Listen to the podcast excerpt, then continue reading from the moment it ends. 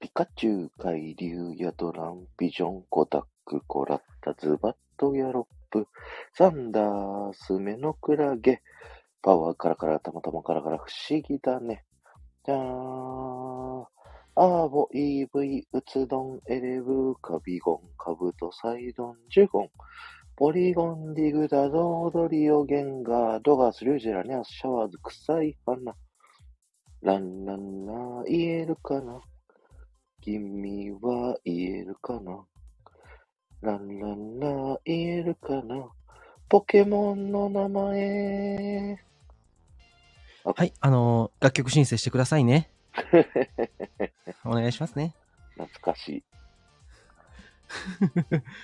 なりたいなーで歌ってもいいんですけどね。2曲分入ります。ああ、憧れの。ポケモンマスターになりたいな、ならなくちゃ、絶対なってやる。2。曲入れたね。あのね、 目指せポケモンマスターはね、C メロが好きなんですよ。夢夢ははいいつつかか本本当当ににななるって。音外れすぎだよ。知ってる。はわいか、ってるよ。ありがとうございます。はい。昨日はありがとうございました誕生日おめでとうございます。いえいそうえだ。。すごいアーカイブ聞かさせていただきまして。うん、あゆねえが頑張った。。あゆねえ。あゆねえが頑張すったごかった。はい。あゆねえが頑張った。 うんいや、。本当にたくさん。あゆねえとゆりなさんが頑張ったメッセージをいただいてうんゆりなさんはもう土手に。意味がわからんかった途中でも う、何言ってんだろうと思っても いや意味は分かったよ。意味は分かったけど、言葉のチョイスが不う、思そ議。あてるさん謎だったねこんばんはう。どうだったんですか、てるさんとお会いした印象は。え、前、どっかでも言ったけど、あの、うん。声と、このアイコンの印象うとん実際の見た目が、あちょっとギャップがあったなっていう。あ、そうなんだ。へそうーそうそう。えディズニーキャラに例えるとどんな感じ 難しい 質問。ディズニーキャラ僕イヤーゴやんに例えると僕はイヤーゴやん。。僕イヤーゴねゴやん。うん。で、テトリスはなんか、うんまあ、あんま言いたくないけど、ジーニーとかそんな感じいあーアラジンの中で例えるのね。や、別にアラジンじゃなくていいよ。 全体で。的に。アラジンで言うとアラジンじゃなくていいよ。うーん、むずいな。いいよ、ディズニーキャラ全体で。デタィクズさんニだ ったらーキャラ VMAX とかさ全体でもね、うん。いないなんだろう、なかなあんかまいいない。ないあ、そう。えー、感じそうな んだ。なるほどね。はいはいはいや、いるな。なんかちょっと。い。いるんだ。。うん、なんかイメージは7人の小人な感じのイメージ。ああ、7人なのん小だけ人のイメど、ー別ジ。にちっちはいはいゃいはわけじゃない。でかい小人。い。でかい小人ってもう結構、それあれだよ普。通反比例してる言葉 が。言葉が反比例してますからね、それね。はいな。るほどね。あ、なんだ、はい。7人の小人のどれかみたいな感じなんだ。 雰囲気ね。雰囲気。雰囲気ね。ああ、なるほ怒っどね。て、失礼だったらごめんね。 はい。先に謝っとくよ。先に謝っておきます。はい。はいちなみに今回はディズニーじゃないです。はい。ディズニーじゃどありまどうせもんで。かい小人です。今日はですね、ポケモンの話をちょっとしたいと思ってま地す球。海流やドランピジョンコダックコダッコクラコラッッタタズバットギャロップサンダースメロクラゲカウカウパウパウたまたまカラカラ不思議だ違っねたな。ああカウカウはえもう当たり前体操です。カラカラえええなんだっけ右足を出して左足出すと、どんだけ楽曲申請したい歩ける。当当たり前体。操いはいすいません今日ポケモンの話なんですよはい。楽しでみに2してまいり回ましたに分けます、はい、2回に分けるのあそうない、やの本当は3は回4回ぐらいできる、へけどまあーポケモンの何の話なのその、ゲームがあえっ、ってとねアニメがあって今日は映画がってあのね、今日はゲームをどうやって作って、それがどんだけ世界に波及してったかっていう、ゲームをどうやって作ったかって話ですね。ポケモンっていうゲームを。なるほど。僕多分今回、桜井さんの、うん。あのーコラボした中で一番面白い話だと思ってる、今回と次回が。おうおうディズニーの話なんかより全然面白い、これが。そうなの全然面白い。へー今回対。策です。対策ですか対策です、本当に。楽しみに。これね、もう本当みんな聞いた方がいいよ。あ、本当ハードル上げる。めっちゃハードル上げるけど、聞いた方がいいよう。んうん聞いた方がいい聞いてないやつはもう、聞いてないやつはもうあれだ。あのー夢が叶わないよ。なんで よ。なんでよ。なんでそのはいまあそ僕んなのラジオのタイトルに引っ掛けてくるのよ、そこ。いいよいいよ。タクラジのラジオだから。叶う場所ですから、ここあそ、そうか。はい。叶えていきましょうか、そしたら。は。はい。はい。じゃあまあ、ずあの、ど、いつでも始めますんで、オープニングトーク、まだ続けてもいいっすよ。ではもう、始めていきましょ始めていきますか、う。はい。やっちゃいますかやっちゃいますかやっちゃいましょやっちゃいますかはい。じゃあ、やりましょう。う。ということとで、あの、待って、僕、あの、もう、ここのわわ企画の台本すら見てないんだから、どうすりゃいいんだったっけ台本 なんか、始まるときなんかあったっけ始まるときの挨拶。ないよ、この ない番組はオッケーオッケ。ー何にもわかなりまい。した。やったよかった。ははい。いじゃあ、始めよていろいでしすくおか願いします。今タクアカデミー、イェーイポケットモンスター。はーい。そので1だそうです。 1回目の今回はですね、ゲーム、ポケモンがどういう過程で開発されて、どういう風に発売されてったかっていう、まあ、はいあの、はいはいはい発売までの流れ。ははいい。先生、なんポだケットモンスターってそもそも何ですかそれを今から説明していくよ。はい。 じゃあ、じゃあ、聞いてます。聞じゃかあ、黙ります。黙るな。ちゃんと質問するから、僕も。あー、出た出た。ヒロさんと同じミュートゲー。はい。はい。 はい。じゃあ、ポケモン。で、1回目はゲーム発売まで、まあ、開発の流れの歴史やって、2回目がその影響、例えばアニメとか映画とか、まあ、どういうふうに世間に広がってたかっていう話をちょっとしていきたいと思ってます。はい。はい。で、えーっとですね、ポケモンが発売された年はいつでしょうたくさんに質問です。僕が小2ぐらいだったから、うんうんうんうんうん。えーっと、小2って6歳、7歳でしょそうそうそうそうそう。 ?95 年とかじゃないあ惜しいね。。惜しい惜しい惜しい惜しい惜しい。正解は96年の1996年2月27日に発売されました。 1900あら。あ、もうだからら、ね、今もうそろそろ、だからもう96年だか周年じら、ゃないですかもう周年ですよ。はい。そう。では、えー赤、緑。世界でどれだけ売れたか想像つきます何万本売れたと思います赤、緑、2月27日に発売されて。何万本現代まで何万ででしょいや、うん、あの、赤、緑だけ。赤、緑だけ。赤、緑だけうん。え、わかんないよ。ゲームってどんなもんなんだ ?100 万本ずつとか。 100万本いったらすごいんですよね。ミリオンいっとかた言らすごい。の、うん、じゃあ、ゲームボーイだからな。七70万本とか。 70万本。はい。いや、もう全然ですね。2000年まで赤緑って普通に発売されてたんですよ。へえこ。れ国内822万本。 822万本。で、これどんだけすごいかっていうと、ドラクエの国内最大がドラクエ9なんですよ。はいはい。これ415万。で、FF、ファイナルファンタジーは7が一番売れたんですよ。はいはい。これ400万。もう日本で最も売れてる RPG って何っていうともうポケモンなんですよ。へえ。だからドラクエとか FF の方が歴史深いのに、もうダブルスコア以上ついたんですよ。すごい。で、じゃあ、世界で赤緑がどんだけ売れたかっていうと、3000万本売れたんですよ。 3000万本。そうそうそうそう。だからもう3000万人の子供たちが遊んだんだよね。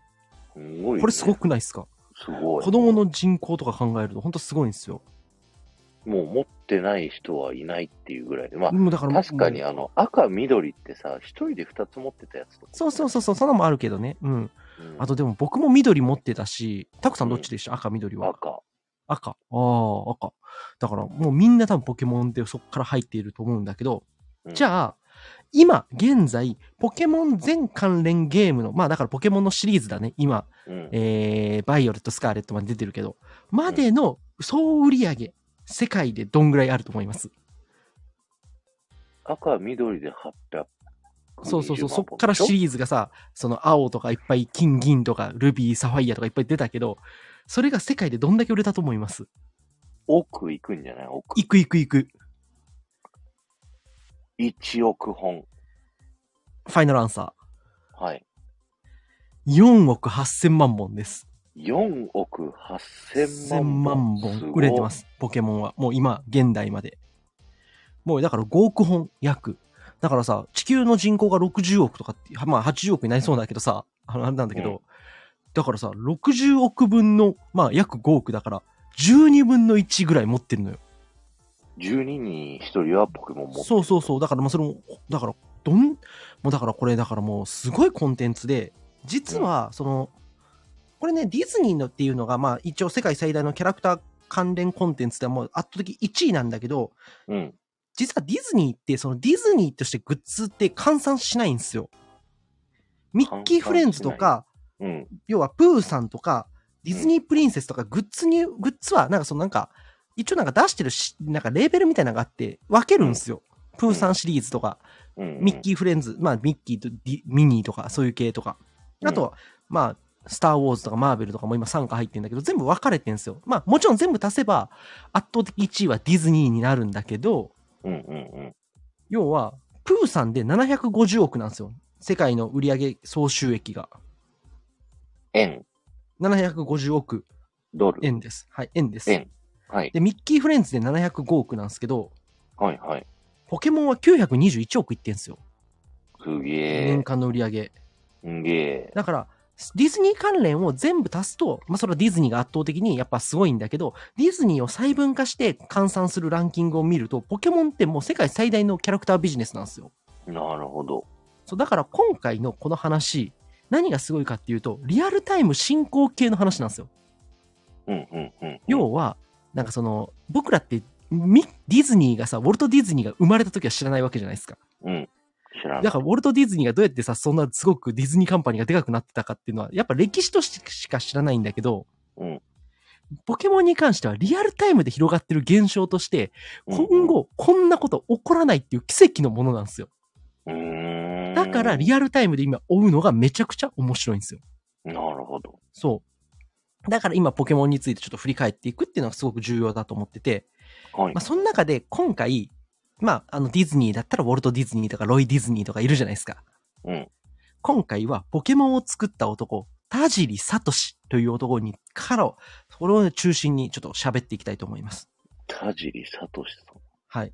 この方、田尻聡さん。この方がポケモンを作ったと言っても過言ではないというか、まあ、開発した人サですト。シだからね。そう。まあ、あのー簡単にプロフィール説明すると、1965年生まれ、世田谷生まれの町田市育ちですね。うんで、まあ、子供の頃、昆虫収集、採集が趣味だったわけ。うんうん。まあ、この時点で、ああ、なんかもう、その後に通ずるなっていう、なんかその、ウォルト・ディズニーでいう、なんか、電車が好きだったとか、そういうのと近いよねっていうのはあるんですけど、うんうんうん。まあ、要は、彼は、その、昔のなんか世田谷とかその町だって、あの、まだまだ自然がいっぱいあって、うんクワガタとかカブトとか全然取れたんですって。うーん。今みたいいにそのなんかちょっともう田舎行かないとカブトムシとかいないよとかそんな状態じゃなかったらしくて、常に自分で思考してククワガタとかカブトとかレアな昆虫を取っていくっていうのを常に研究してたんですよ。なるほど。で、じゃあ採取してゲットしたら次どうするかっていうと、次はどうやってこいつらを長生きさせるかっていうことを常に考えてたと。うんうん。育てる。で、まあこれ、そうそう、育てる。もうこの時点でっていうね。で、彼は一応そこでどうしたかっていうと、まあクワガタを越冬させるためにトイレって1年で一番温度が安定してるから、トイレにクワガタを置いてうん越冬させたっていう、まあエピソードがあったりするんですけど。うんうんで、まあ、ここからは虫とかじゃなくて、カエルとかザリガニとかにも興味持ってって、どうやって長生きさせようかっていうのを常に考えてた人なんですね。うん。うただまあ、あの、中学になると彼が、あのー自然が徐々に開発で少なくなってって、まあ、虫とか生物が取れなくなっちゃって、彼、やからその好きだったことができなくなっちゃうんですよ、中学の頃になると。ーん。うんうんうん。そこで彼が何にハマっていくかっていうと、1978年に発売されたインベーダーゲーム、これにのめり込んでいくんですね。うーん。インベーダーゲームって当時、ワンプレイ100円だったんですよ。あれでしょ喫茶店のテーブルそうに。そうそうそう、テーブルとかにあっったりとか、ゲーセンにあったりとかするやあったつ。やつそうそうそうそうそう。うんうん。で、これにはまるんだけど、やっぱ、1回100円っていうのはちょっと当時高かったらしくて、うんうんうん。でも、どうにか長くプレイしたいよねっていう、1回でゲームオーバーにならず。うんうん。で、どうするかっていうと、インベーダーゲームの研究を始めるんですよ。うん。で、他人のプレイを見たりして、要は、ゲームってコンピューターのプログラミングなんで、このタイミングでこれ来るよねっていうのを全部予想していくんですよ。なるほど。それで、どん、あのー要はゲームマニアの中で、田尻聡っていう名前、ユーザー名聡っていうのが、どんどんどんどん知れ渡っていくと。へえ。、で、この後、ギャラクシアンとかゼビウスっていうゲームがゲーセンに出るんだけど、まあ、こういうのも同じ手法で、どんどんどんどん研究に研究を重ね、彼の名前っていうのはもうその、要はゲーセンの中でさ、サトシって名前がランクのトップにあるわけよ。なるほど。なんだこいつはってなっていくわけ。うんで、この人どうするかっていうと、この後攻略方法を考えて思考して、それをシェアするっていうことをまずしていくんですよ、趣味で。うんうんうん。攻略本の走りですね、これ、ゲームの。へえ。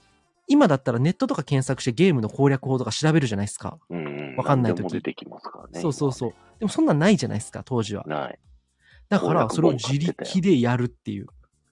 ああ、そうなるほど。で、ゲームが好きから、ゲームを作りたいよねってなっていくわけ、だんだん。うんうんうんうん。で、えー専門の高校に行くわけ、国立の。うん。で、えーっと、そこで何をしたかっていうと、ポケモンってどこが開発してるかわかります任天堂じゃないの任天堂なんですけど、元の開発元はゲームフリークって出るでしょ。あ、出る出る出る。あのゲームフリークって会社なんですキよ。そうそうそう。プルプルプルンって出て、ラキラしてる大体ポケモン起動すると。うん。これ実は高校時代に彼がゲーム好きのために、ゲームフリークっていう、まあ言ったらミニコミ誌っていう、まあなんていうんですかね、同人誌を作るんですよ。うん。へえ。だからゲームフリークって実は彼が高校の時に作ったこのゲーム同人誌が元の母体になってんですよ。あ、そうなんだ。そうそうそう。だからすっごいいいでしょ。ゲームフリークって今オープニングで出るけど、あれはもう高校時代に母体はあったの。もともとはミニコン、そのゲームのその攻略法とかをシェアする同人誌だったんですよね。うんうん。で技っぽこれかがったわけね。そうそうそうそうそう。で、高校時代に少しずつ仲間が集まってきて、もう最初は自分一人でやってたんですよ。うん。最初はなんかコピー用紙にコピーして家族にあのホッチキスで止めてもらって売ってたりしてたんですよ。もう売ってもいたんだ。そうそうそうそう、同人誌として。うんうん。で、そっからそれを読んだ人たちが徐々に高校で、あの、タジリンの元に集まってくるんですよ。タジリン。タジリサトシの元に。うんうん。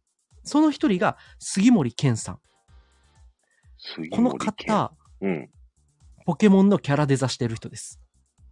ポポケモンのモンスターのデザインしてると。だから高校時代に、その彼が作った同人誌を読んで、あ、ここちょっと面白そうだ。僕もゲーム好きだし、絵を描きたいと思ってそこに参加してんすよ。彼らが。がポケモン作ってんすよね。うんうんで、えーっと、高校卒業した後、えー、田尻聡はしばらくゲームライターとして活躍してるんですよ。雑誌に寄稿したり。うん。うんうん。ただそれと同時に、えーゲームフリークっていうのを続けつつ、そこに、またあの卒業後、増田純一って人が加入します。うん。これはポケモンゲームの BGM 作ってる人っすね。てれれんてんてんてれれん。そうそうそうそうそうそうそうてんてんてんてれん。そう、あの、有名なバトルのシーンとかさ、全部この人てがん作ってるんですてよ。んてんてん。そうそうそう。てんてん。で、後にシリーズの開発本部長になるんですけど、この増田さんが。うんつま。り、この高校から高校卒業するまで、このゲームフリークっていう同人誌を作ったサトシのもとに、杉森健、増田純一っていう後のポケモンを作るに、めちゃくちゃ貢献する人たちが集まってきたんですよ。うんうんうんうん。で、ゲームフリークっていうのは徐々にそこからどうなっていくかっていうと、ゲーム作りたいよねっていうのが講じて、ミニコミ同人グループからゲーム作らないっていうグループに本格的に変化していくんですよ。うーん。これすごくないですかもう高校時代卒業した時に仲間がどんどん集まって、それがか今のポケモンを司る3人になってんですよ。めちゃすごい。その当時は、おいくつぐらいなのでも高校卒業だから、まだ若いよ、全然。うんうん。だから何歳ぐらい大だ学生ぐらいってこと大学1年生とかその感覚です。えで、ここでゲーム開発しようとしたんだけど、ちょっと問題が発生するんですね。うんファミコン用のゲームって当時、その、任天堂と契約して、制作に必要な高額な機材をか買うか借りるかしなきゃならなかったの。えー。任天堂。堂から。うんでもお、金ないじゃないですか。うんうんそんな、そんなグループ。うんだから、自主制作ゲームをしようってことになると。要は、先にゲームを作っちゃって、こんなゲーム作りたいんです、こういうのどうですかっていうのをアイデアを作ったりとか、できる限り作るんですよ。要はソフト化するときに、その要は、あの、高額な機材必要だけど、システムを、そのなんか、この、なんて言うんだろう、プログラミングする段階だと、まだそんなに重要な機材必要なかったんですよ、当時のゲームって。まだまだあれだったから、簡単なものだだっったたから。しね。そうそうそう。それをゲームメーカーに持ち込んで、これ、あなたのとこから売りませんっていう商売をするわけ。なるほど。そう。で、あと、それでもやっぱ制作機材がちょっと高いから、どうするかっていうと、ファミコン分解して、制作機材をこうやって作ればいいんだっていうのを自分たちで考えて作ったんですよ。へえ、そう。だからすごい人たちなんですね、この人たち。すごいね。もう好きが高じて、そうそうこうそう、じまくなってねんとやらっていう。うん。うん。で、田尻聡は、とあるメソッドを持ってました。もうこの当時、大学生1年生ぐらいの年齢で。はい。メソッド。ゲームは動詞だと。ゲームは動動詞。詞動く、まあ、まあ、言葉まあ要は動詞って名詞とか動詞とか言うじゃないですかうんうん。要はマリオって動詞にすると何だと思いますマリオって動詞にすると、しあのマリオって横スクロールのさあのあるじゃん、うんうん踏むんすよ飛ぶ踏踏むむなんすようん踏んだら敵倒せるじゃないですかうん。飛んで踏むっていう動詞からできてんすよマリオうは、ん。うんうん。でパックマンは食べるんすようんうんでディグダグっていうゲームもその時当時流行ってたんだけどこれは掘るんすねうん。うんうんうん。要は、ゲームっていうのは、その動詞が、あの、動詞なんだと。その動きの面白さで楽しめるものなんだっていう風なメソッドを持ってたんですよ。うんうんうん。で、田尻聡が最初に開発したゲームっていうのが、えーナムコからクインティっていうゲームを出すんですね。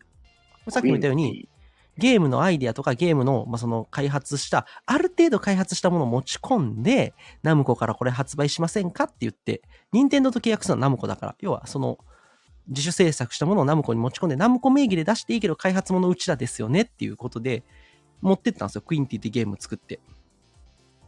うんうんこれがめくるゲームなんですよ。うんうん。つまり、なんかその、名詞なん、動詞なんだと、要は、ゲームは。っていうのを最初からやっぱ彼は分かってて、彼のメソッドの中に確立してて、最初はそのめくるゲーム、クインティっていうのを作って、これが200万本売れるんですね。 200万本、すごいね。大ヒット。あ、あちょっと待って20万本です、20万本。すいません。まあ、20万本。はい。このお金を手にして、最初、もう1本ゲーム作れて、ある程度当たったと。20万本も売れたと。うんもういいじゃないか。もう俺ら、このお金5000万ぐらい利益出たらしいんですよ、当時。すげえ。これを、まあその、今のゲームフリークのメンバー全員で山分けして解散するか、うん。それともこれを元手に本格的にゲーム作りやるかっていうので、まあ悩んだらしいんですね、みんなで。うんうん。で、結果どうしたかっていうと、まあ今の歴史が証明しているように本格ゲーム会社になるんですよ。なるほど。だからこれ何がすごいかっていうと、ゲーム好きの素人集団が世界を動かすゲーム会社作ったということですね。へえ。面白いね。そうそうそう。だからさっき言ったようにポケモンがどんだけ売れてるかっていうところをさっき話したじゃないですか。うんもう約4億8000万売れてますと。うん。現状。うん。これの最初のスタートは、ただただ高校生たちの集まりだったんですよ。なるほどね。そう。これやっぱすごいよねって。うん。でですね、こっからですね、1800せ1989年から、大きな実は、あのゲーム業界に転換点が訪れます。うん。お、それが何かっていうと、ゲームボーイが発売されましたと。ゲームボーイね。 1989年に。で、通信ケーブル、そうそう、うん1989年なんですよ。これが出たのが、ゲームボーイが。うんうん通信ケーブルっていうものがついてたんですね、これ。通信ケーブルっていうのを使って遊びましょうっていう。うん。で、田尻聡はこの通信ケーブルに注目するんですよ。うんうん。でも、他のゲームメーカーは、ゲームボーイっていうのは、持ち、ゲームが持ち運べるよねっていうところに注目してたんですよ。うんうんうん。通信ケーブルって何かっていうと、まあ、テトリスとかで戦うときに、通信対戦するとき用のものとして考えてたんですね。うんうん要は、通信ケーブルっていうものは、おまけだったんですよ。普通のメーカーが考えてるのは。まあまあ、対戦の時使うかな、みたいな。うん。で、ゲームの持ち運びでしょって言って、まあなんかその辺の手頃なゲーム、移籍、あのなんかその、移植すればいいやとか、まあ、そのなんかまあまあまあ、ちょっとそんなに大きくは考えてなかったわけ、重要に。うん。でも、田尻聡はこの通信ケーブルで何か新しい可能性があるんじゃないかってことに注目して、ゲームボーイは素晴らしいと思ったんですね。なるほど。そう。で、今考えたらね、それはね、通信ケーブル使ってポケモンの交換したりとか、バージョン違いで出てくるポケモンを別にして、あのー交換すりゃいいじゃんとかって分かってんじゃん、僕らは。うん。でもこれ、コロンブスの卵的なとこあって、うん。僕ら正解知ってるから簡単にここにたどり着くんだけどうん、当時は分かんないんですよね。この通信ケーブルがすごいと思っても、何に使ったらいいかっていうのは。うんうんうん。で、田尻聡もそこにやっぱ悩むんすよ。で、そこで何かっていうと、自分子供の頃何好きだったんだろうって思って、生き物をゲットしたり、要は採取したり、交換することをしてたよねっていうことに思いつくんですよ。はいはい。これで交換っていう動詞を思いついたんですよ。うんうんうんうん。つまり、交換ありきのゲームだったんです、最初ポケモンって。なるほど。ちなみに、えっ、と、じゃあここで、あの、大体そのアイデアが固まった田尻聡。最初ポケットモンスターじゃなかったんですよ、タイトル。何だったと思いますポケットモンスターじゃなかった。スターじゃないんですよで最初交換だったまあ、交換ってアイデアがあったんだけど、チェンジモンスターとか。チェンモンだった。チェンモンじゃないんですね。カプセルモンスターなんですよ。聞いたことないですかカプセルモンスターだったって最初ポケモンうが。ーん。あ、聞いたことない。あ、これ結構有名な話だと思ったんだけど。これ何かっていうと、ウルトラセブンでカプセル怪獣って出てくるんですよ。うんうんうん。まあ、そこから撮ってるんですね。うんで、ポケモンって実は結構これ、世界的に特殊なもので、うん普通、ファイナルファンタジーとかドラクエって、なんかそのドラゴンとか、ゴーレムとか、なんかそういう系のヨーロッパ的なやつ出てきますね、モンスターいっぱい。出てくる出てくる。でもポケモンってそんないないんですよ、あんまり。特に初代ポケモン151匹に。うんうんうん要、は、ヨーロッパ世界のモンスターの前例を一切踏まえてないんですよ、ポケモンって。ほうほこれもなんでかっていうと、田尻聡は身近な生き物をいっぱい捕まえてましたよね。う。うんうんだから自分の身の回りにある生き物をどうにかモンスター化していくわけ。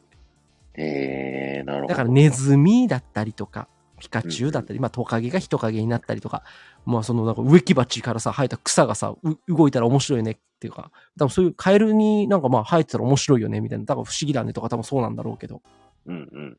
そういうのを踏まえていると。なるほど。で、そう。で、ここでコンセプトがある程度決まってくるんですよ。まあ、この時まだカプセルモンスターなんだけど。何かっていうと、主人公が未知の生き物を求めて旅をするゲームにしようと。で、捕まえて集めるゲームにしようっていう。もうこれだからポケモンの本当骨格ですよね。うんうんうん。もうこれがやっぱ初期の段階である程度固まってくるんですよ。うんでですね、これを、まず株式会社クリーチャーズっていうあの会社があって、まあ、これもだからアイディアをちょっとさ一旦持ってって、えーっと、こんなゲーム作りたいんですけどっていう、さっきと同じだよね。開発元として、どっかにこのゲームのアイデアをどんどん持っていくと。うんで、そこで、石原恒和さんっていう窓口がいたんですよ。石原恒和さん。はい。はいこの人が現株式会社ポケモン代表取締役社長なんですね。うんうん。だから今のポケモンのまたこれ超重要人物なんだけど、ほうほこの人のところに行って、この人と一緒に話を任天堂へ通すんですよ。う。うんうん。そしたら、任天堂にいた宮本茂さんっていう方が、それ面白いね。マよリし、オがのん海の親だね。そうそうですよ、ドンキーコングゼルダの。うんこれちなみにポケモンのライバル茂なんですね。うん。茂は宮本茂から取ってるんですよ。うん。えー。これなるなんほどで、しかも、しげるって、常にポケモンのサトシよりも先に行ってますよね、ジムとか。うん。言ってる言ってる。なんでかっていうと、ゲーム業界では常にあ彼が先に行くからなんですよ。なるほど。そおう。もころれ、いしげる、そう。だから、しげるっていうのはマリオ、ドンキーコング、ゼルダ作った男で、サトシは、まあ、田尻サトシは、やっぱ彼の前にはまだ行けないな。そう、常に彼が前にいるっていうのは、つまりそういうことなんですよ。でも最後、チャンピオンとして戦うんですよね。うんうん自分も彼を超えていきたいっていう。うん。うんうだんからすごいですよね、このコンセプト。もう。なるほどね。そうそうそう面白い。ここでもう宮本茂さんが協力してくれて、よし、じゃあポケモン、これ面白そうだ、作ってみようっていうことで、えーやっていくんですけども、うん、でも開発がやっぱりちょっと難しいんですよね。うん、うん。なんでかっていうと、交換することの面白さ、プラスアルファ何かをやらないといけないっていうことと、で、さっきも僕言ったけど、その、答え知ってるから、今だったらこうすれば面白くなるじゃん、交換。例えば交換して進化するとか、うん、うん。バージョン違いのポケモン交換するとか、レアなポケモンを作って、レアなポケモン交換するとか、うんそんなの考えるんだけど、要は手探りでやってるから、わかんないままやってんですよ、これ全部。うん、うん。で、しかもデータを交換するってちょっと微妙だよねっていう。生き物の交換をあくまでしてる感じを出したいよねとかさ、結構こだわってきちゃうわけ。うん、うん。で、ポケモンって、桜井さん交換したことあります人と。あるよ。なんかポケモン交換するとき、モンスターボールに入って、ビブンって入って、なんかケーブルの中に入っていくじゃないですか。入ってく、入ってく。その時泣きませんあ一声ポケモンがうん、泣泣くのく泣く。これなんでかっていうと、交換するとき、行っちゃうんだよって寂しさを表現してるんですよ。へえ。そう。で、要はポケモンの交換の時にポケモンが泣くのは、あなたとお別れするのが寂しいんですよ。つまり、データだけど、あなたと一緒にいたポケモンが旅立っていくんですよの表現なんですよ、あれ。うーん、なるほど。。でそういううのをいろいろ考えてって、ブラッシュアップにブラッシュアップ重ねていくんだけど、やっぱりそれ開発にめっちゃ時間かかったりとか。うん、うんあ。と、バトルの要素って実は今までなかったんですけど、ここでポケモンバトルっていう概念が彼の中に思いつくわけ。うん、うん。それはなんかクワガタとカブトムシをちょっとなんか喧嘩させるとかあったじゃないですか。そういうのキ。ングだよね、完全にそうそうそう、んみたいな。そのゲーム、あの、現実でもなんかその、うちのクワガタとそっちのクワガタどっちが強いかやろうぜ、みたいな。遊びみたいな。そういうのやって、バトルの要素入れようと。うんで、ポケモンってめっちゃ珍しくて、ポケモンの、自分のポケモンの背中姿見えますよね。見える。で、相手と向き合ってますね、ポケモンが。向き合ってる。この絵を考えつくのも結構苦労して、最初は相手と自分のポケモンを真横から見る方法で作ったりとか、相手だけ見える方法にしてたんだけど、それだったら自分のポケモンが戦ってる感じないよねってなったわけ。確かに。そのいろんなものをブラッシュアップしてあの形になってんすよ。なるほど。でもあれもだから本当に今だったらああすればいいじゃんとかわかるんだけど、当時は本当にそれもわかんないままやってるっていうね。画期的な発明だったわけね。で、どんどんどんどんプロジェクトがでもどんどん長期化していくわけなんですよ。うん。で、資金がピンチで、プログラマーが辞めてったりしてって、ポケモンを作れないってなったんだけど、ここで、増田さんいましたね、さっき加入した増田さん。うんう最初ゲームの BGM 作る人だったんだけど、うんプログラムを自分でそっから学んで、開発するんですよ。ん。へえ。で、開発資材が壊れたら、自分でその開発資材を分解して、あのー直したりとか、要はプログラマーになっていくんですよ。ほうほうほで、なんだかこの増田さんがポケモンっていうものをなんだかなんか支えながらやっていくと。う。うんうんうん。で、ゲームってラムっていうね、LAM っていう、その当時、ゲームボーイのあロのムカじゃセなッくトて、ラムなんですよ。ラムっていうのがあって、あのーゲームボーイのカセットってなんかあのーちょ昔長方形型だったんだけど、あん中にメモリーが入ってんですね。うん。セーブデータとかセーブする。で、当時、4KB が主流だったんですよ、メモリー。うん今で 4KB って超しょぼいんですけどね、今もうギガの時代だから。うん。でもね 4KB だとポケモンを30体しかボックスに集められないと。なるほど。少ないね。30そう。でも体30体ってゲームで使うポケモンの数としたら別に全然普通っちゃ普通なんですよ。ただってそんなにうん逃がしまくって、大体強いポケモンってまあリザードンとか不思議バナとかカメックスとかまあ限られてくるんですよ。うん。だからゲームクリアすんには30体あればまあ十分なんだけど、ポケモンコレクションしていくっていうゲームのコンセプトでこれ弱いよねってなるわけ。うんうん。で、その時にもう宮本茂さんが、もうこの、そんなんだったら、このゲームの売り上がないから、これを 32KB に8倍にしようと。ほう。そうしたら240体保存できるよと。うん。 240いたら交換できるじゃないですか、いろんなものを。うんうで、どうなるかっていうと、ソフトの単価上がっちゃうんですよ。ん。うん。でも、ゲームのためにソフトの単価上がるけど、これはもうこうしようっていうことを宮本さんが言って、今のポケモンのその骨格、要は何体集めて何体ボックスに入れるかみたいな、もうそれが莫大な数に増えたんですね。 151匹いけると。そう。 30はボックスって、ボックスっていうか、まあそのポケモンを保存する、要は自分のポケモンが30体しか持ってなかったんですよ。あ 4KB だと預けれる数ってことまさそうきそう預のけ数がってことか。まさきの数と思ってください。はい。うん。それが240に増えたんですよ。うん。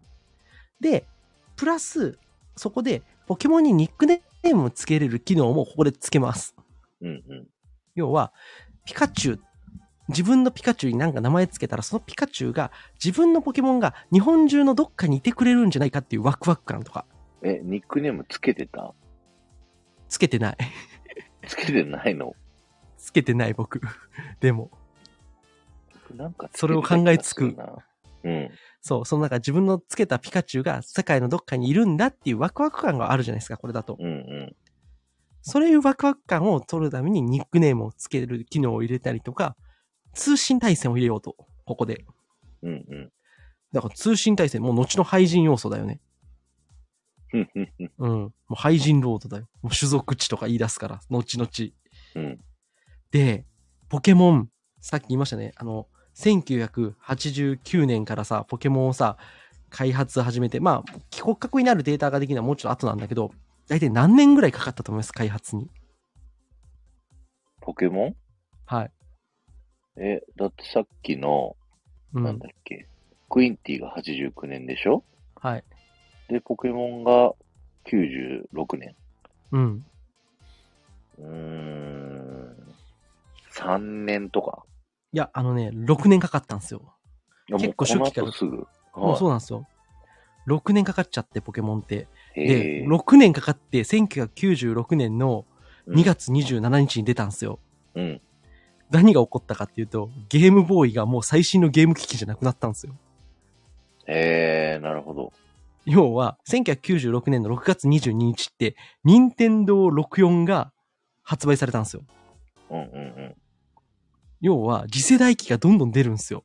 うん。うんうん。ゲームボーイオワコンなんですね、もう。オワコン。そう。そのタイミングでポケモンが出たんですよ。うんうん。で、でも、ポケモンが、やっぱり、まあ、さっき言ったように売れたんすよ。うん。これ、でね、あの、ちなみに1994年にプレステの一作目が出たりとか、お94年には、あの、セガサターンがもうすでに出てるんですね。次世代機が。うんうん。他社から。ね、この次世代ゲームがどんどん発売して、ゲームボーイっていうもうほんと最新でもないゲーム機を、ね、あ、ポケモンなんか出して売れんのかよって最初思ったんですって、みんな。でも、売れたんですよ。うんうん。これなんでかっていう話なんですけども、うんあのですね、ここですごい鍵になってくるのが、多分桜井さんも読んでただろう、コロコロコミックなんですよ。読んでたコロコロ。でしょうん。コロコロコミックが、ポケモンこれいけるんじゃないかっていう確証を得てめちゃくちゃ特集したんですよ。うーん。こんなゲーム出るよって。うんうんうん、で、普通のゲーム雑誌はポケモン完全スルーしたんですよ。もう、お要は、そんなんゲーム、任天堂64とか出るし、もうプレステも出てる、セガサターンも出てると。う、うん。どのゲーム機が生き残るんだっていうのに注目してたんですね、ゲーム雑誌は。でも、うんうんポケモンのコロコロだけは違ったんですよ。へこれなんでかっていうと、うんこれね、めちゃくちゃ面白いんですけど、コロコロコミックって子供にめちゃくちゃ寄り添った雑誌じゃないですか。ー。うん。当時アンケート取ってんすよ。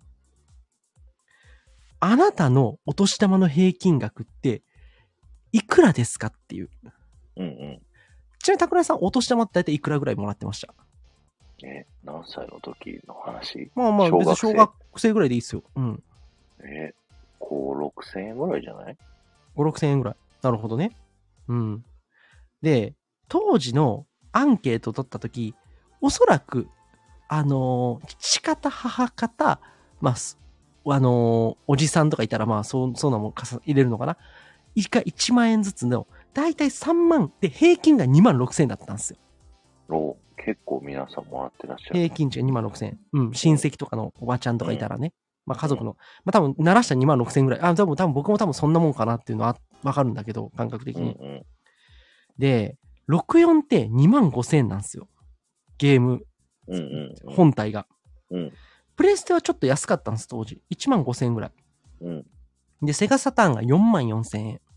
うん当時平均額2万6000円で、これちょっと高くないですか買えないよね、なかなかね。子供にはね。でも、96年ってゲームボーイ最新じゃないからめっちゃ値崩れしてんすよ。うんうん8000円だったんですよ。うん。安い。で、ソフト大体3000円だったんですよ。安い。つまり、子供に超ちょうどいい金額だったんですね、これ。なるほどね。そう。で、だから、コロコロコミックは、ポケモンとゲームボーイのセットの価格で1万1000円だったんです。でうんうん、平均額2万6000円。まあ、2万ぐらいはあるだろうと。うんうん。他のゲーム機は1万5000円、4万4000円、2万5000円とかがあると。うんこれは買えないし、特集しても売れないだろうと。うんうん。でも、ポケモンのこのソフトと本体の金額の合計ならば、うん子供にちょうどいいじゃないっていうことで気づいたんですよ。なるほど。だからポケモンをしたんですよ。めちゃくちゃ。えもうプッシュしたんですね。ー。うんうん。その結果、なんかポケモンって面白いゲーム出るみたいだよっていうのが2月27日までになんかそのコロコロコミックでなんかの特集してて、うん要はみんなが知ってたわけ。子供たち、うんコロコロ読んでる子供たちは。じゃあちょっと発売日欲しいよねってなって、まあうん発売日を、その、どれだけ売れたかっていうと、発売初日に12万本売れるんですよ。うーん。さっきあの、ゲームフリークが一番最初に作ったゲームが20万本売れたって言ったんだけど、まあこれは初日だけじゃないんですよ。まあトータルでっていうところなんですけど、うんうん結構ヒットしたんですよ、12万本って。すごいね、それは。そう。しかも、その時のやっぱりさっきも何回も言ったように、大人たちは全く見向きもしなかったゲームが12万も売れて、これ一体何事だっていうことで、世界にまあどうやって広がっていくかって話をちょっとこれから軽くしていきたいんですけど、うん。まあ、あとね、あ、そうそう、あとすごい重要なことがあって、なんでゲームボーイが結局、いろんなゲーム機が後で出てたけど、結局ゲームボーイに田尻さんがこだわったかって話をちょっとしたいんだけど、うんうん。白黒のドットだったからなんですよ。白黒のドットだったから。はあ。そう。めちゃくちゃ簡単です。今のポケモンってさ、すごいもう映像綺麗じゃないですか。うん、綺麗。でも、昔って結構もうドットで適当、適当って言ったらあれだけど、やっぱり、うんちょっと今から見ると荒いとかあるじゃないですか。うんうん。それでいいと。子供っていうのは想像力があるから、これの草むらをば、バカでかい草むらだと思うし、うんうん、想像力でカバーするよねっていう。うんうんうんうん。子供それできるよねっていう。だからゲームボーイなんだよって。そんななるほど64とかプレステとかセガサターンじゃないんだよって。うんうん。そういうとこもあったんですよ。えそう。でですね、このコロコロコミック、さっきも言ったように、えーゲームボーイカセット、プッシュしやすい価格帯だということで、プッシュしまくったと。ー。うん。で、このね、えーコロコロコミック2月号、だから要はそのポケモンが発売する時の月の号に、うんギエピーってわかりますあれでしょピッピーのギャグ漫ピッ画。ピの漫画でしそうょポケモンの。うん。クソ漫画ですよ。もうクソギャグ漫画ですよ。うんうんうん。ここれ、あったあっ同時のタイアップで連載始めた んですよ。た。発売するのと同時に。そうそうそう。連載読めるようにって仕込んだんですよ。えー、なるほどだ。からあのギエピーが一番最初のメディアミックスなんですね、ポケモンの。うんうんうん。うんまさかあんな風になると誰も思ってなかっただろうけど。すごいギャグ漫画だったよね。そう、あの下品なギャグ漫画。だから、あの下品さっていうのは逆に言うとコロコロコミックにずっとあった、なんかうんことか、そういうちょっとあの、コロコロノリなんだよね。うんううん。まあでもそういうのを仕込んでおいたと。ん。うんうん。で、まあ、さっきも言ったように12万本売れて、この年の10月には100万本突破するんですね。だからもう大ヒットっすよ。すごいね。で、ここで何が起きてたかっていうと、うん。実は田尻聡たちは、とあるとんでもないものをポケモンのゲームの中に仕込んでたんですよ。うん。 151匹目のミュウなんですね。ミュウ。はい、ミュウ。ミュウって最初、あれ別にゲームの中で出てこないじゃないですか、普通にプレイしても。出てこない。150匹までしかいない、ね。そうそうそうそうそう。あれ何かっていうと、最初遊びでデータだけ入れてたんですよ。なんかうんうんまあまあまあ遊びで、ちょっとなんかデータだけ入れとこうか。で、これを別に表に出すつもりなかったんだけど、うんで、普通にゲームしたら出てこないんだけど、実はバグったら出てくるんですよ。うんうんうん。で、本にも載ってない150匹しかいないって言われてるのにポケモンがゲ出てくる何それっていう都市伝説としてね子供たちの間でもう広まってったんですよミュウっていうのがいるらしくてなってたなたうんえ俺知らないよみたいなうんうん何何ってなって要はネットも当時ないんですようんうんうんなのに、全国の子供たちが謎のミュウっていうポケモンがいるんだっていう話をみんなが持ちきりになって、え、何そんなゲームあんのえ、じゃあ俺も欲しいよってなって、どんどん広がったんですよ、これで。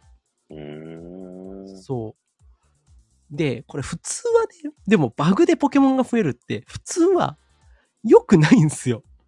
うんうん商品としては、ダメですよね、バグでなんかできたら。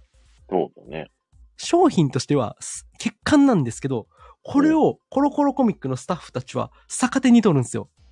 うんうんでせっかくそんな遊びでデータ入れてたものが子供たちの間で広まってんだったら、うんチャンスじゃないかと。これは、うんだから普通だったらさ、こんなことが起きたらどうなるかっていうとゲームの回収とかになっちゃうわけよ。バグが増えたら。うんうんいや、それじゃダメだよねってなって、これチャンスにしようということで、どうしたかっていうと、コロコロコミックの紙面でプレゼント企画をしようと。うんうん最初、コロコロを読んでる中の応募者サービスで、20名の人にミュウプレゼントしますよと。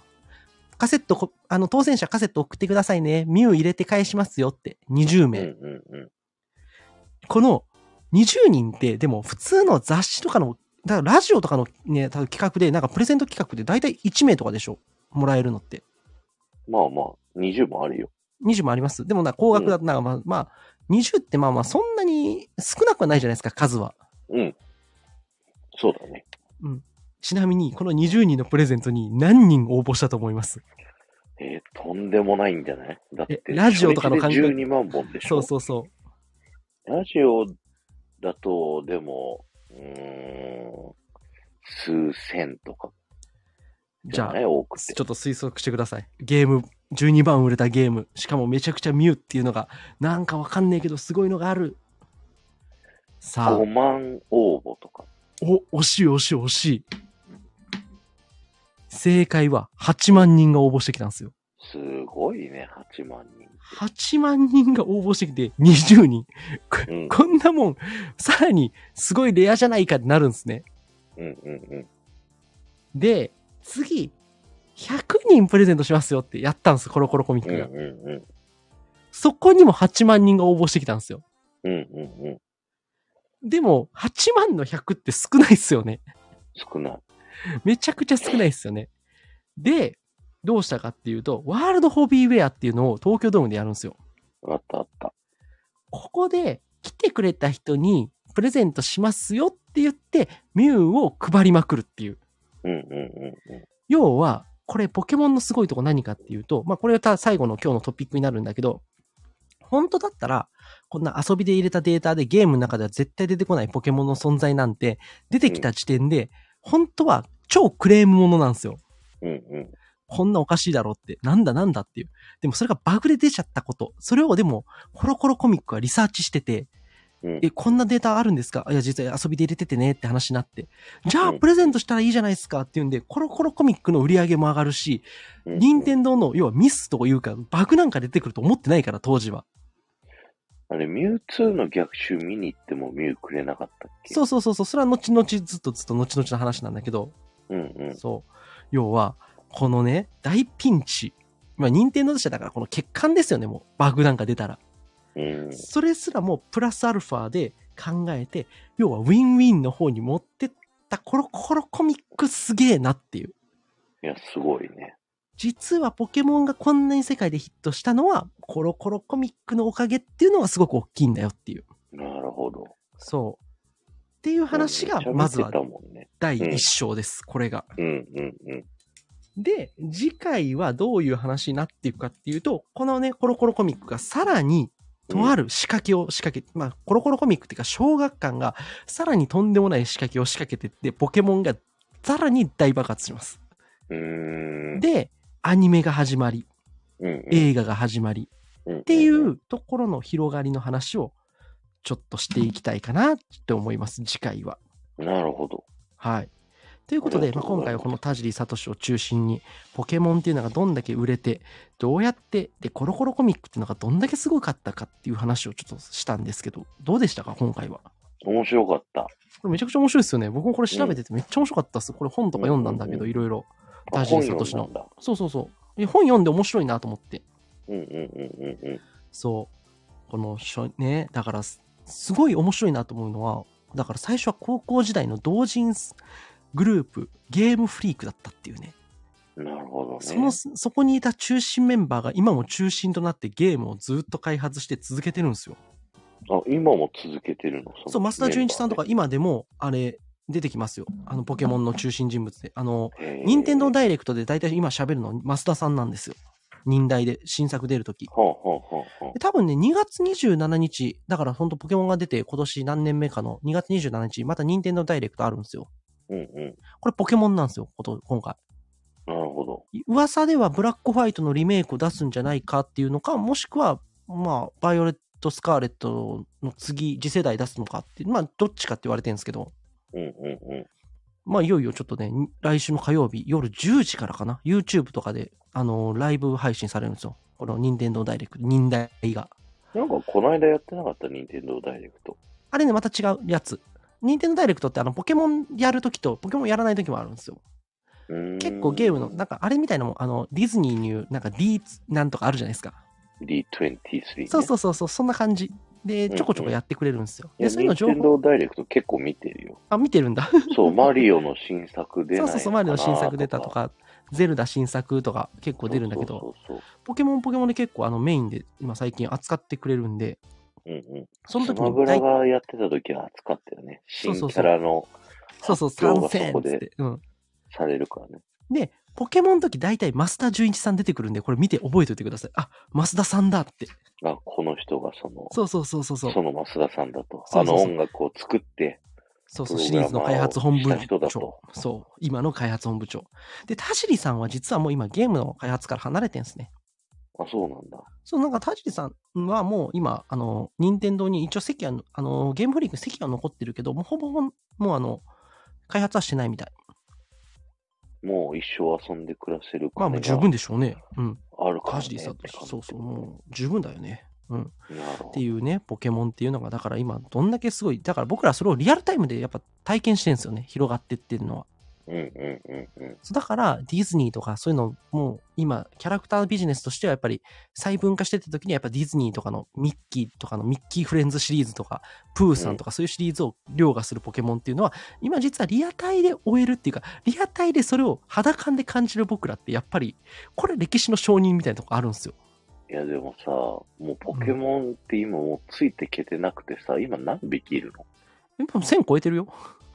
?1000 超えてるのも超えてる超えてる。1000は超えてる。うポケモン言えるかな何分にあもう無理無理無理理。無理。もう2時間ぐらい歌うんじゃないいやー、さ、いや、で、まあそういう話でね、今後やっていくということで、まあ次回も一応ポケモンしようかなと思ってるんですけど、この続編を、はい、それでいいですか楽しみにしてます。はい。まあちょっと今日はね、そんな感じで、ちょっとまあ尺感的には、まあ最初のトークがあと5分ぐらいあったらちょうどで終わる感じで作ったっていうね。あ、なるほどね。うん、そうそうそう。はい。ありがとうございました。尺まで考えていただいて。まあ、だから、コロコロコミックすげえなって。あ、ちなみにね、これあのちょっと雑、余談なんだけど、うん。あの、ドラクエとかファイナルファンタジーって今スクエアエニックスじゃないですか。うん。スクエアとエニックスってもともと別会社だったんですね。うんうんうん。知ってるよ。で、スクエアが FF だったんですよ。うん。実は、スクエアからポケモン出さない、要はポケモンがさ、ずっと開発難航した時に、任天堂が一瞬手引こうとしたんですよ。ほう。で、その時に、実はスクエアが熱心に、なんかポケモンなんか面白そうなゲーム開発してんなって知ってたらしいんですよ、ゲームフリークが。うんうん。で、任天堂とうまくいかなかったら、うちか、間入って、任天堂抜けて、うちが間入って、出してもいいなっていうふうに思ったんですって、営業マンが。赤の時そう、赤緑の時、一番最初の時。ほうほうほで、その時、その彼は言うんらしいんですよ。いや、俺が実はあの時、本当は営業かけてたんだけど、行けなかったんだよねって。なんかあるじゃないですか、うん僕らも。こう、なんか、ああるあるの時実は、そうそうそう。あの、大きい魚逃したんだよねって言ってたんですよ。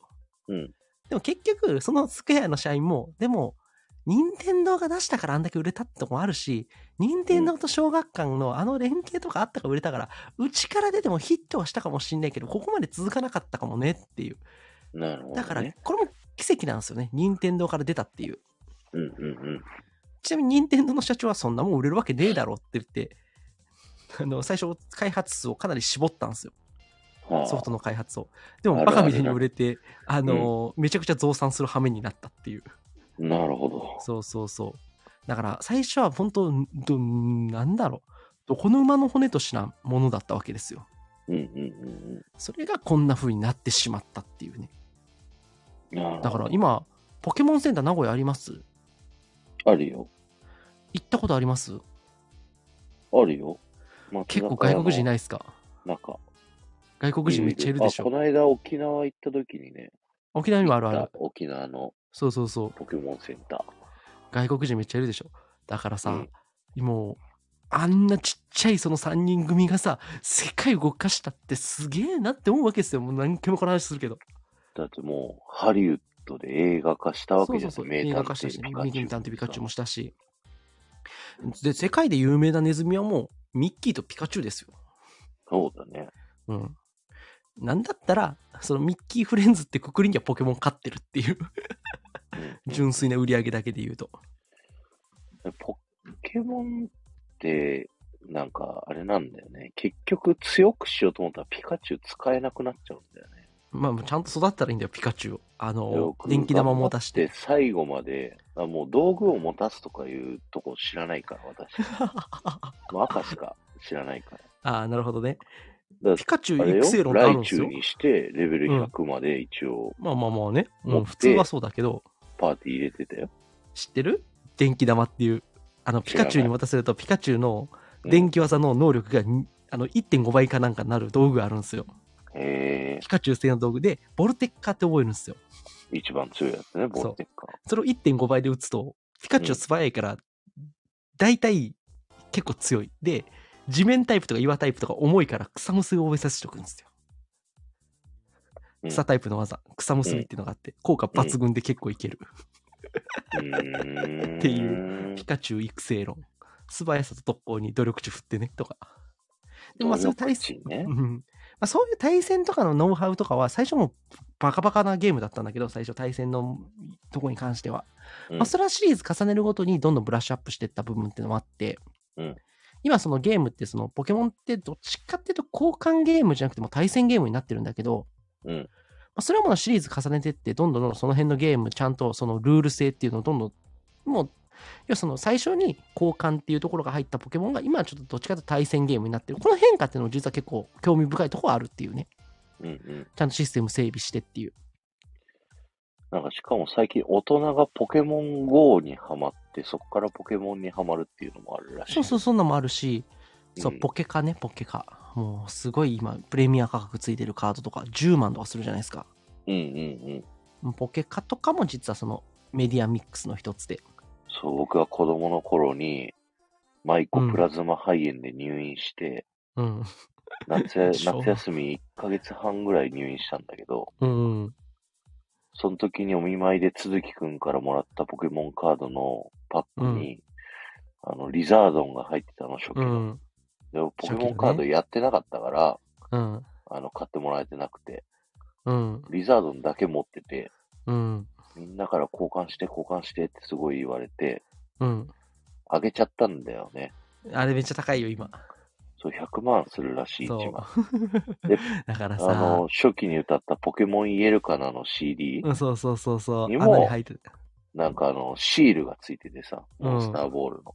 うんそれを、なんか応募すると、ポケモンカード、リザードン、カメックス、う不ん思議花の中から1枚もらえるっていううんや つ。それでもう、だから200万僕はね、もう、取り逃しました。いやだからそうなんだよ結局子供の時に持ってたえだからさすあのポケモン今今にして思えばよあのポケカをねあの箱でさ買ってさこの20年後まで取っといてさそれをさ未開封で売ったらさ多分えげつない金額で売れたよ箱未開封でも売れるんだ。売れる売れる箱未中開身封がとか別に何かも分かうんな何く入てっも売れるんだ。要はもうそれもう期待値込みでへね。そう、もうそんなことしてりゃな、多分今時楽になっていう。でも本当に、リザードン1枚、リザードンそれを5枚ぐらい持っててみって話よ。うん。ねえ。うんだから分かんねえなって。人生分かんねえなって。だから、今流行ってるものとかちゃんと大事にしようって思ってる。 何十年か後に価値出るかなとか思って今買っちゃってるもんとかあんもんね。うんうん。今ガンプラとかすごいよ。ガンプラも上がってるんだ。あの、ガンプラって今、あの、コロナ禍になってみんながプラモ作るようになって需要で。うん昔ってガンプラってどこ行っても何でもあったんですよ。コロナ禍前。うんうん多分僕が2017年とか。うでんも。今ってほんと再販とかされた時とかに買えなかったらプレミア価格とかついちゃうんですよ。へえそう。だから僕は子供の頃に買ってたガンプラとかあれ全部開けず作らず置いてたら、うん一体いくらなってたんだろうとかちょっと想像しちゃう。あ2000円で買やっったものぱが開。けないで作らないが大事なんだそうそうそうそう。未開封じゃないとダメなの。そうそうそう昔の技術の低いガンプラとかが逆に今売れたりするんですようーん昔の今の技術力とは全然違って全然今の方がクオリティ高いんだけどでも昔の、うんあのしょぼい感じのやつが売れたりするんですよへえそうわかんないですだから何が売れるかはなるほど、ね。っていうねうん、だからはいディズニーグッズとかでも本当そうっすよレアなものとか思わないでこんなん何になんだよというのがそれが10年したらめっちゃ高くなったりするからさいやさ、あるのよ、いっぱい。あもうあるでしょなんていうのディズニーグッズなんか20年ぐらい前うんの。あるあるある絶対あぬるいぐディズるニみーグとッかズださってそうそうたそまになんかちょっと売ってやろうかなと思ってメルカリとか見るんだけどさ、う、うんそんなにつかないんだよね。まあメルカリだからなのかな。うんなんかヴィンテージもののショップとかに持っていくといいのかな。わかんないけまど。あまあわかんないけど、でもディズニーグッズとかだとね、なんかその本物で、まあ、うーん、まあその、どんだけ再販してるとかの状況にもよるんだけど、もう二度と再販しないからね、ディズニーのイベントものってね。だからそれがめちゃくちゃ人気があってとかなるって、なんかそのいろんな条件が重なることあると思うんだけど、うん。うん。だからまあそういうね、もうこれ聞いてる人たち、ね、あの、もしかしてあなたの持ってるそれすっごいレアかもしれないんで、ちょっとなんか調べてみるとか面白いと思いますよ。うん。うん。それをおすすめします。はい。っていう話でした。はい。ありがとうございましとた。いうわけで今回はポケモンということで第1回目はい、まあこれはねぜひぜひあのちょっとあのポッドキャストとかで結構聞きやすいかもしれないですねそうだね。面白かったです。んありがとうございました。いえいえというあわけでの次回はー次回が、えーっと、3月の第、 2ぐらい第2話10日 D トークだから、と第3週じゃない ?3 じゃあ月17 17。かはいまあ17の時にちょっと簡単に復習はするけどここまでのうんうん。まあまあ次回次小学館コロコロコミックが何をしたかっていうことの話をしたいと思います、はい。で、はいちなみに D トーク、あさって、ですな、えーはいはい2月の25日、はいやらせていただきます。今回はゆうまさんのチャンネルで、そうですねはいはい、ゲスお願いトしをます楽しみにしております。オーナシアスはい。こんなはい感じで、じゃあ、ありがとうございましあた。りがとうございましたハッシュタグ、ゆまたくアカデミーで過去のゆうまさんがね、こう、いろんなシリーズのマーベルだったり、えーポケモンあコナンあとなんだっけいやでもまだ3回しかやってないからポケモンそうコかナンマーベルしかやってないをね、やってますんで、ぜひはい聞いてみてください。はいじゃあゆうまさんありがとうございました。スタイフ界のイギガメアキラを目指して次回も目指せお楽しみ IGA。バイバイ。 IGA っつったら IG みたいじゃねえかよ。やっほー皆さん、こんにちは。IG ディズニーレイディオへようこそあ